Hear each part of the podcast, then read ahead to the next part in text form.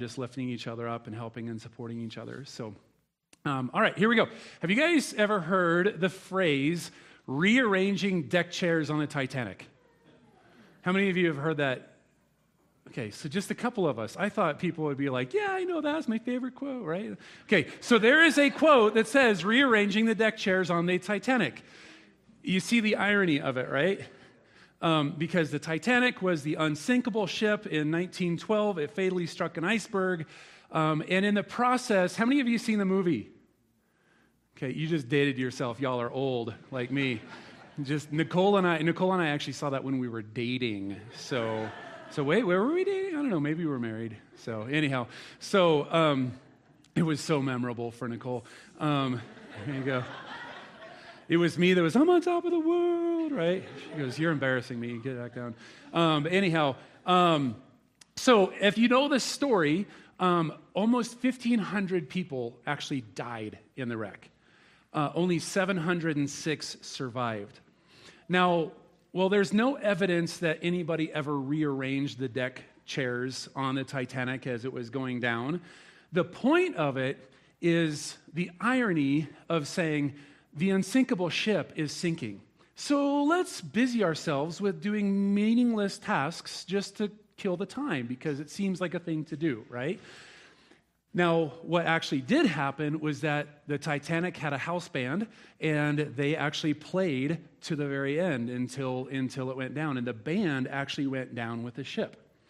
And so, while that's on one hand, it's really admirable because they were committed to say, hey, nobody freak out we're going to be okay. Well, that helps to help people die a little bit easier, right? But the futility of it is maybe let's seek life saving efforts in, in the process, right? Let's figure out how more people can survive than less than a third of, of the, uh, like a third of the passengers, right? And so, um, but the irony of it is this. Now, now the truth is, um, is that so often we find ourselves distractedly scurrying around in life. We busy ourselves with relatively unimportant tasks. And we expend massive amounts of energy, time, effort, focus, resources as if our life depended on it. And in the process, we ignore life's bigger and more eternal realities. Now, this morning, we're going to pick up in the Gospel of Matthew. Um, if you've been following along, you guys know the story is that Jesus gathers these followers to himself. He has the disciples and some core followers, and, and things were going really, really good. This was the unsinkable ship, right? But then all of a sudden things started to turn, and it started to look a little bit more like the sinking Titanic. Uh, Titanic. If we put ourselves in the disciples' shoes, right, it's been a great ride, it's been amazing, but it's starting to look bleak the way that Jesus is talking. Jesus had just last week we talked about how Jesus gives us warnings that we need to be ready, we need to be patient and persistent, we need to be faithful and fruitful, and we need to be compassionate because the end is coming, right? And, and whether it be the end, like Him actually returning, or just us dying and us meeting Him in person, the end will come at some point. It's not a matter of if, it's a matter of when and how. And then um, now Jesus goes into detail about His betrayal, His arrest and ultimately his death. If you are one of the disciples and you have given your life, you have said, I'm all in with this guy because he's doing all these crazy things. He's performing miracles, he's feeding multitudes, he's raising people back from the dead, he's casting out evil spirits, he's delivering people to freedom. This is really, really good. But now all of a sudden he starts talking about, I'm going to be betrayed, I'm going to be arrested, I'm going to be tortured, and I'm going to be killed Along the way, we start to see some deck chair rearranging. We're going to be looking at the first part of Matthew chapter 26 this morning. You can follow along in your Bibles or on your phones or up there. Um, we're going to start in Matthew chapter 26, verse 1. It goes like this When Jesus had finished saying all these things about how we were talking last week, be ready, uh, be all those things, he started, he said this to his disciples. As you know, Passover begins in two days, and the Son of Man will be handed over and crucified. At that time, the leading priests and elders were meeting in the residence of Caiaphas, the high priest, plotting how to capture Jesus secretly and kill him. But not during the Passover celebration, they agreed, or people may riot. Okay, there's a couple things going on here. First of all, this high priest Caiaphas. Okay, he was he ruled from the year 18 to 36 AD. He was the son-in-law of the of the previous high priest um, who ruled shortly before him, Annas. Okay, he ruled from 6 to 15 AD. Now, the high priest, the Jewish high priest, was actually appointed by the Roman government. It's kind of like if we were occupied by Russia and Russia came in and said, Here's your religious leaders. We will tell you who your religious leaders are. And so you have all these people from within the religion that are kind of, you know, rallying for, I want to be in control. I want to be in control. And so that kind of helps us understand that the, the high priest wasn't necessarily a high priest because they were so devoted in their faith. It's they knew how to politically maneuver. They knew how to get into the right time with the right connections. I remember uh, a guy I played sports with in high school. Um, he says, Jason, it's not what you know, it's who you know. And, and sometimes in life, it seems like that's how the game is played, right? But what's, what's really interesting is that he was more of a political puppet than a religious leader.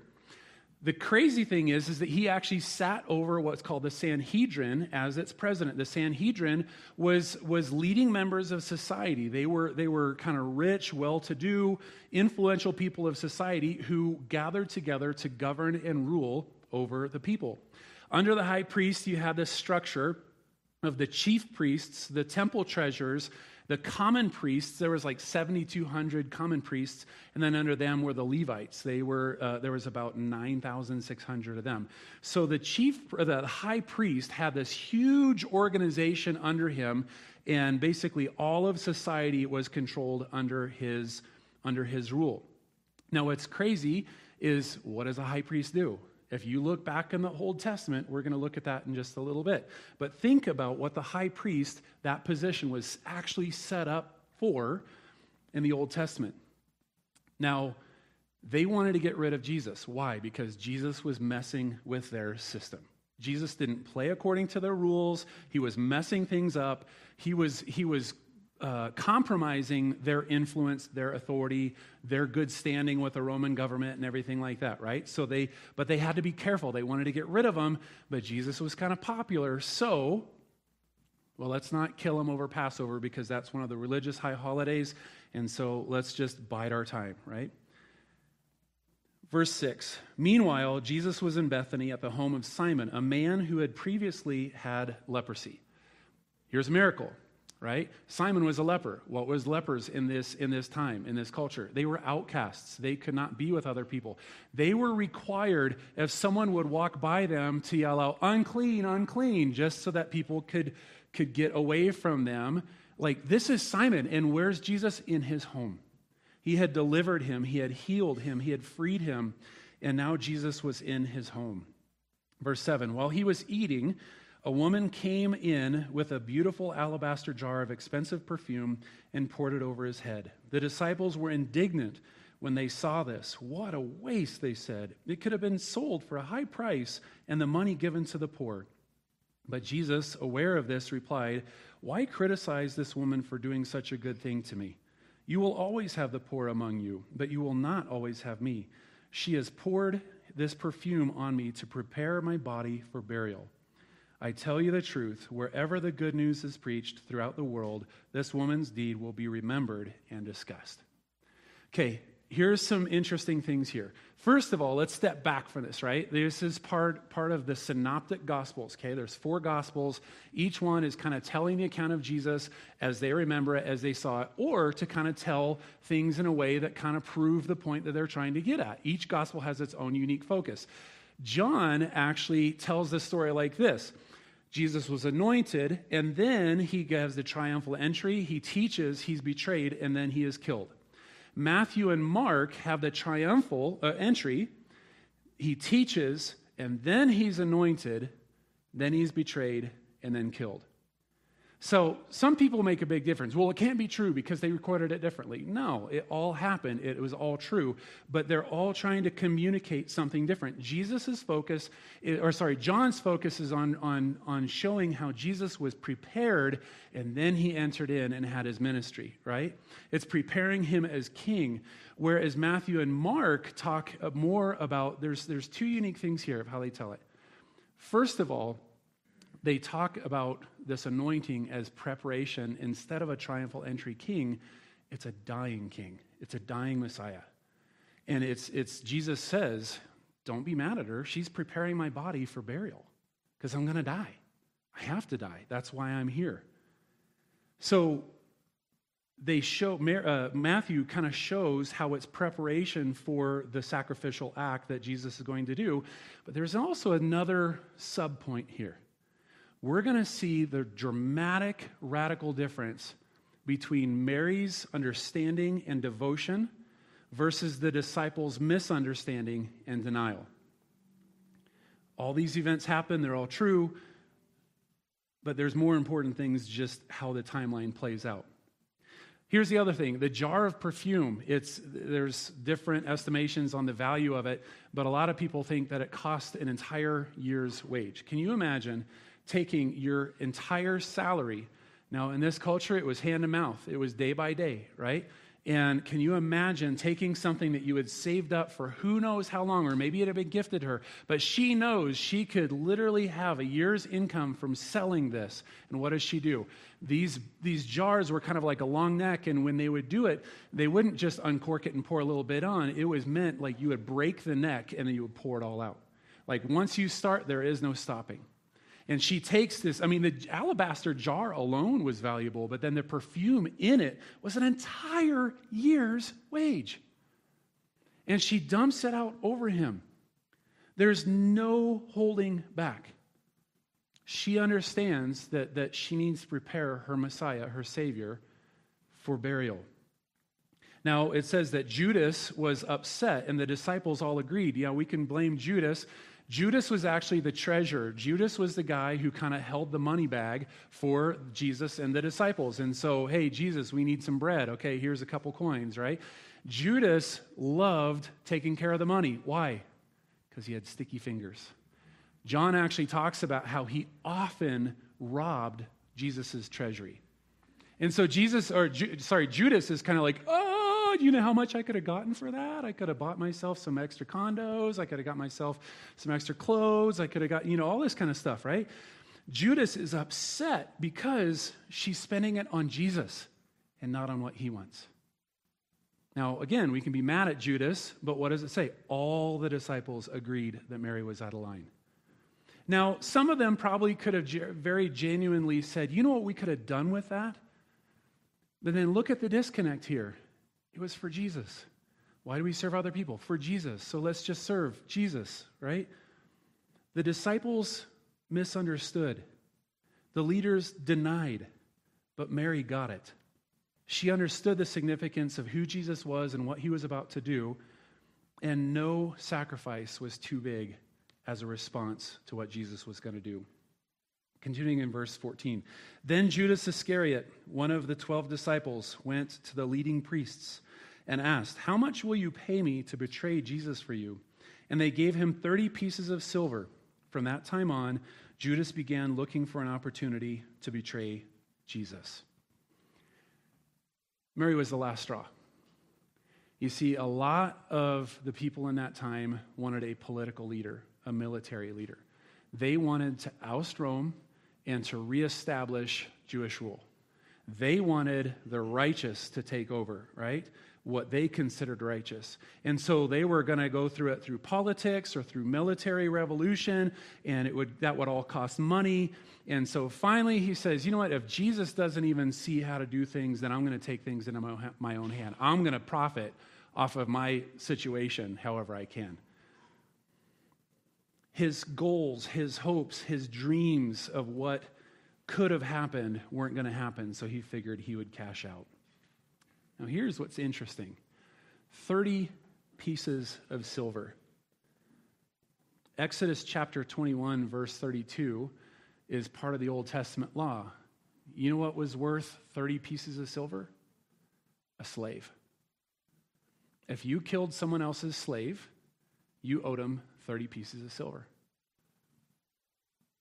Judas sold himself as a slave for 30 pieces of silver. Now, I didn't realize that until I was studying it this week. I don't know how, in all my 27 years I've been alive.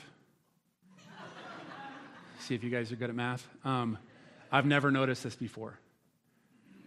But it's so clear he sold himself into slavery. He says, if, I'm, if Jesus isn't going to get what I want from him, then I'm going to give myself to something else.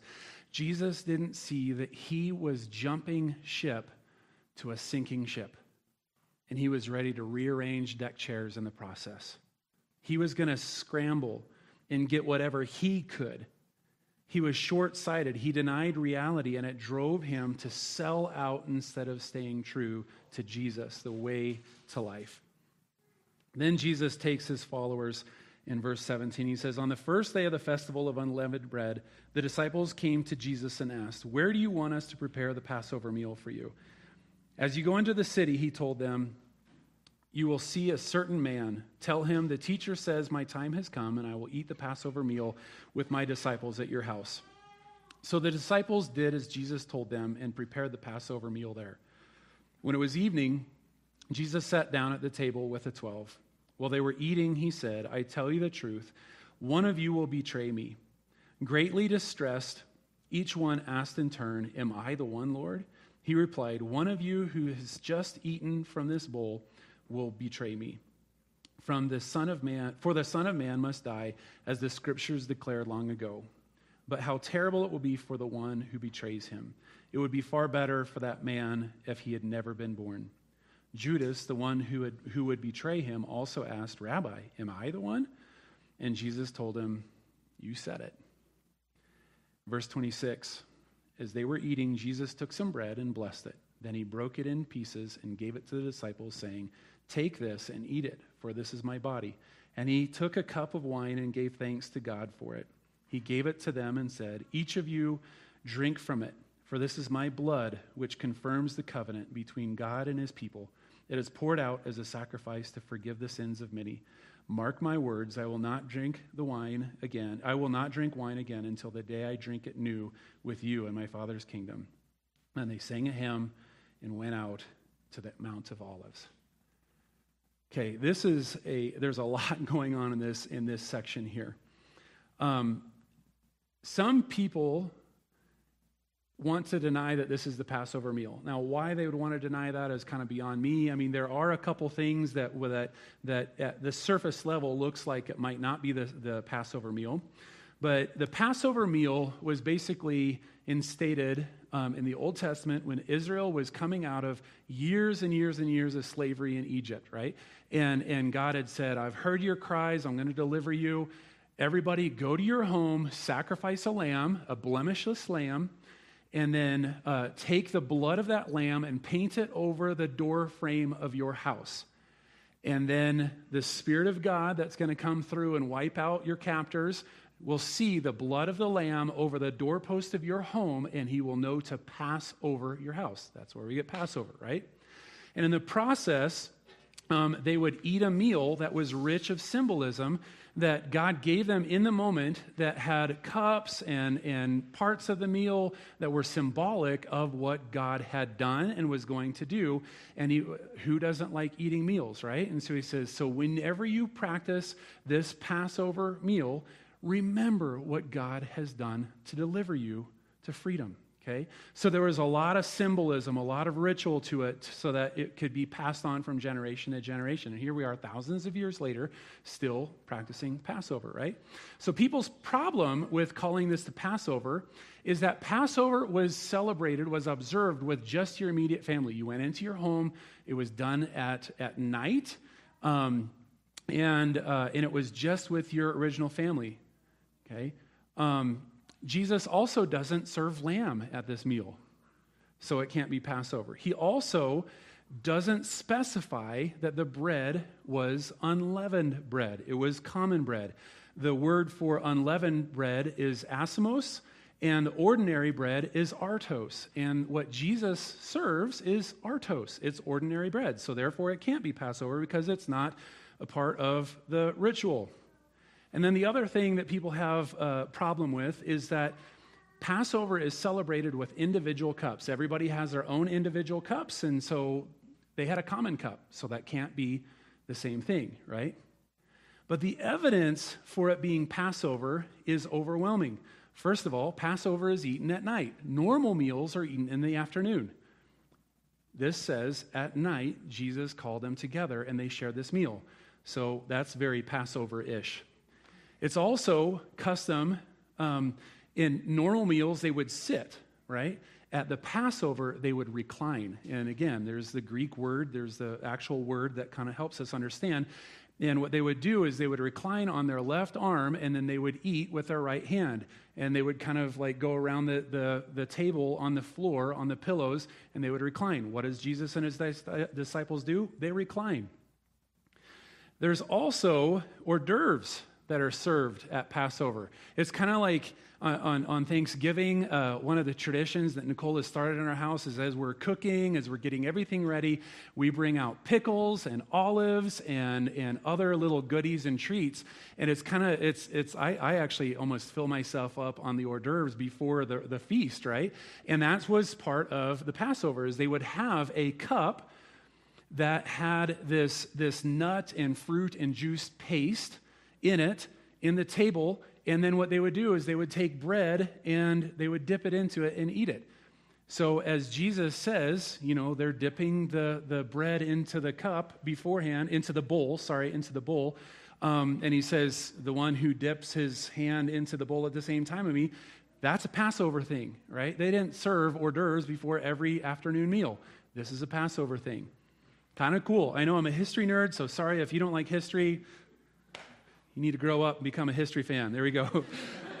the other thing, too, is, it's cool because it just said at the end, what do they do?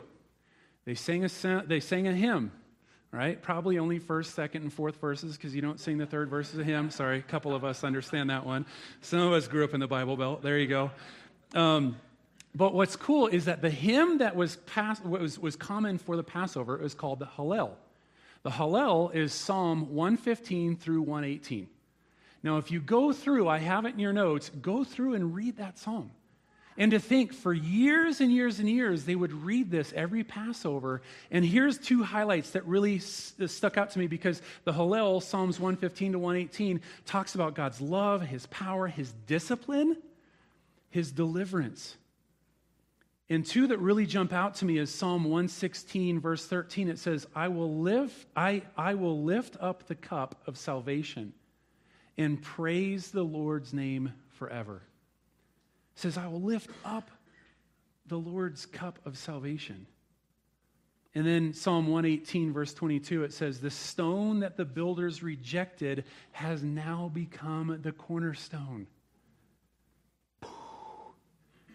And they missed it. They missed it.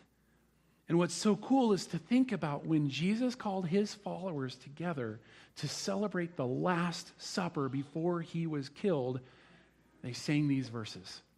They proclaimed these truths. And then the part about, well, it's only with your immediate family, Jesus says there's a new family. It's a new family that goes even deeper than flesh and blood. It's our faith family.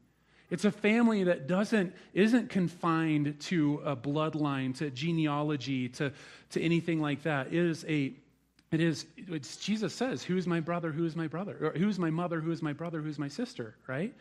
And, and we are united in our faith.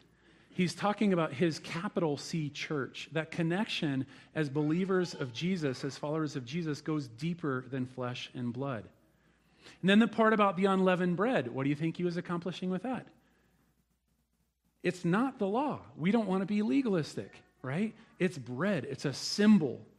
You don't have to get it exactly right. I've seen before where people take saltine crackers and, and, and Dr. Pepper, right? Like, it doesn't matter what the symbol is, it's what the simple symbol represents. It's like with baptism. It doesn't matter if we are out in the Jordan River or a pond or, or a stock tank or if I just douse water over you. It doesn't really matter. What matters is what it symbolizes, the truth behind that action. Even um, there's, there's uh, verses in the Bible that, that talk about how these symbols are just shadows of things to come. Jesus doesn't want this symbol to overshadow the real thing, Him. And then the other, the other thing, too, is, is the same cup, right? Instead of individual cups. Yes, we all have to bear the cup that Jesus gives us, but yet He has a, a communal cup, a same cup. And it's kind of fun because it's sort of like, oh, we're all dipping the bread in together. But for us, it's a reminder that we all share in the same cup of salvation in Christ. That covenant with God is what really matters. And what's significant here is, is when Jesus shares the cup and says, This, take this cup, this is my blood shed for you. It's the third cup of the Passover meal. They had four, four or five cups, depending on what, what generation you were in. But four cups. The third cup is the cup of redemption. It's redeeming us. It's drawing us back to himself. It's Exodus chapter 6, verse 6. It says, I will redeem you with my outstretched arm, and with my mighty acts of judgment. It's symbolic of what Jesus is going to do. He's going to have his outstretched arms on the cross to die for our sins. Ultimately, Jesus is the sacrificial lamb. It's his body that's broken, it's his blood that was shed to save us to pay the price for the brokenness, to bring healing and wholeness and life, to deliver us from death and sin and enslavement, right? Jesus uses the biggest, most central symbolic feast of his own people to portray the point of what he's doing. So let's step back a little bit here from this, right? In the temple system, in the religion the priests took countless lambs and slaughtered them over and over and over because we messed up. There needs to be pay a price that is significant enough to cover the price of our sin, and so they just kept on sacrificing more and more and more lambs. It's a continual sacrifice. So all these priests would be sacrificing lambs, and guess what? It doesn't ever stick. I got to go back for more, right? The high priest was the one person who could go into the Holy of Holies and make a sacrifice for all the nation. And he would go in once a year to make a sal- uh, sacrifice for that salvation. Where is the high priest and where are the chief priests? As Jesus is doing the Last Supper, they are hiding in their palace, plotting Jesus' death. You see the irony here, right?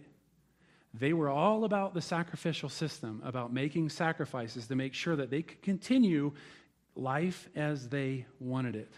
They were oblivious about how they were about to make the final sacrifice, the one true, perfect, blemishless lamb, lamb for salvation once and for all. And then this section closes out the, the last couple verses there um, with Peter saying, I will never desert you. I will never deny you. I will never leave you, right? And later we on, we know that he does three times. Now, again, contrast Judas's complete denial and betrayal of Jesus. Jesus, uh, Peter and the rest of the disciples, because Peter's like, I won't deny you, I won't leave you, I won't run away, I, I got your back, right? And and all it says all the disciples agreed with him. But when the time came, they ran. They ran. Now, fortunately, they didn't stay away because even though doubt won the day, it didn't win the war, right? It won the battle, but it didn't win the war. They came back because they saw what Jesus was actually doing. But then you contrast that to Mary, who is fully present in the moment. And again, this is the same Mary that a, a lot of scholars believe it's, it's Mary and Martha, right? Martha's like, we got to do this, we got to do this, we got to do this. And Mary's kind of like, oh, geez. Tell me more about yourself. What do you think about this? What do you think about that? Tell me, what do you think? You know, she was fully present, and guess what? She spent time with Jesus and she understood him. And so when everybody else was insisting and they were scurrying off and they were kind of like, like, like instead of they were, they were jumping ship from Jesus and they were jumping onto a, they were jumping the ship that actually was going to float and they were jumping onto the unsinkable ship and then they started rearranging deck chairs. Because they thought Jesus was sinking even though they didn't realize no he would come through the other side. And this boat was the one that was going to, sh- to, to sink. So here's the big idea of this passage. Jesus gave everything to give us life.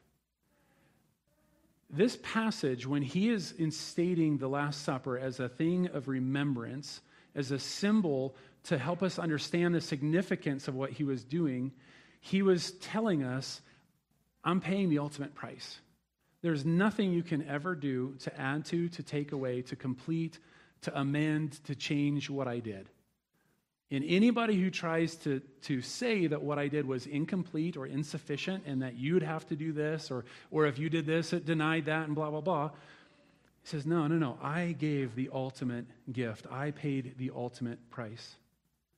Jeremiah 31, verses 31 through 33, and Hebrews chapter 8, verse 13, both say that the old covenant was a shadow of the new covenant that would come with Jesus. Instead of relying on human or man made processes or objects or locations or buildings or structures or whatever, the Creator stepped into His own creation to pay the ultimate price that we never could. And through that, we'd find real eternal life. Through that, we would experience freedom like never before. So, God used and even orchestrated world events to accomplish a greater purpose of bringing that true life. I like how the exegetical commentary says this every crisis is an opportunity to watch God's powerful work. We don't like that. We don't like to think, I think we're sinking, I think we're sinking. Maybe this is where God's going to show up. If we stay true and if we fully rely on Him, maybe we're going to see. And it might look different than what we want it to be. But do we trust Him? Do we put our faith in Him? So here's a couple questions to help us process this passage more. In what ways are we missing the point of what Jesus did? In what ways are we missing the point of what Jesus did? And are we trying to find answers somewhere else? Do we say, yeah, Jesus was great, it was awesome, he seemed like a really cool guy, but I think I need to do this or I like this, and we try to mishmash everything together, right? How are we missing the point and how are we trying to find life and freedom and love and peace and hope and joy and all those things and the things of this world?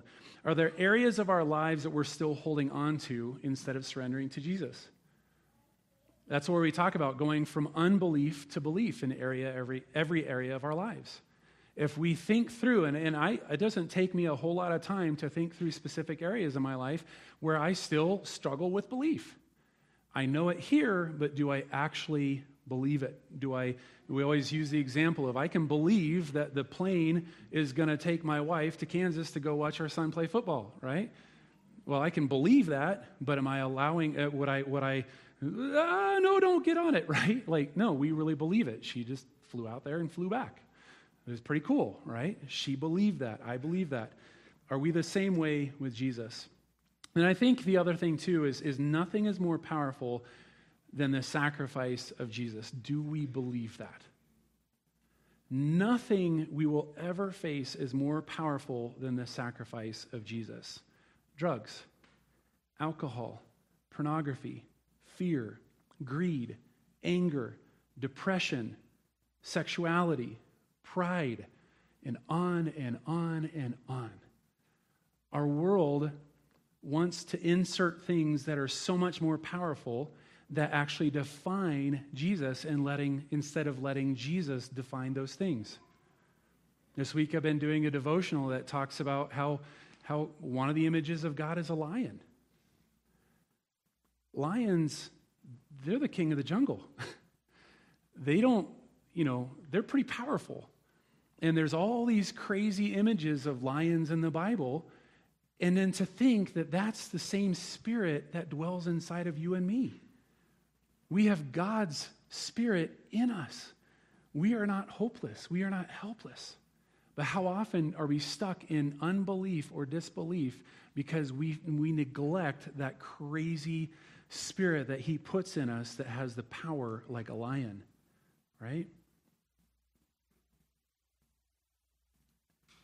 Let's not get sucked into rearranging deck chairs. Let's not jump the ship that actually floats for one that promises to float but is on its way down. And it's going to keep us busy. It's going to take our time, our attention, our resources, our affection. It, it's going to rally us around temporary things. And you know what? There's even a house band that makes it seem really fun. But it's not going to last. We need to run to Jesus. So, moving from belief to action, from knowing to doing, let's this week ask ourselves have we given up like Judas?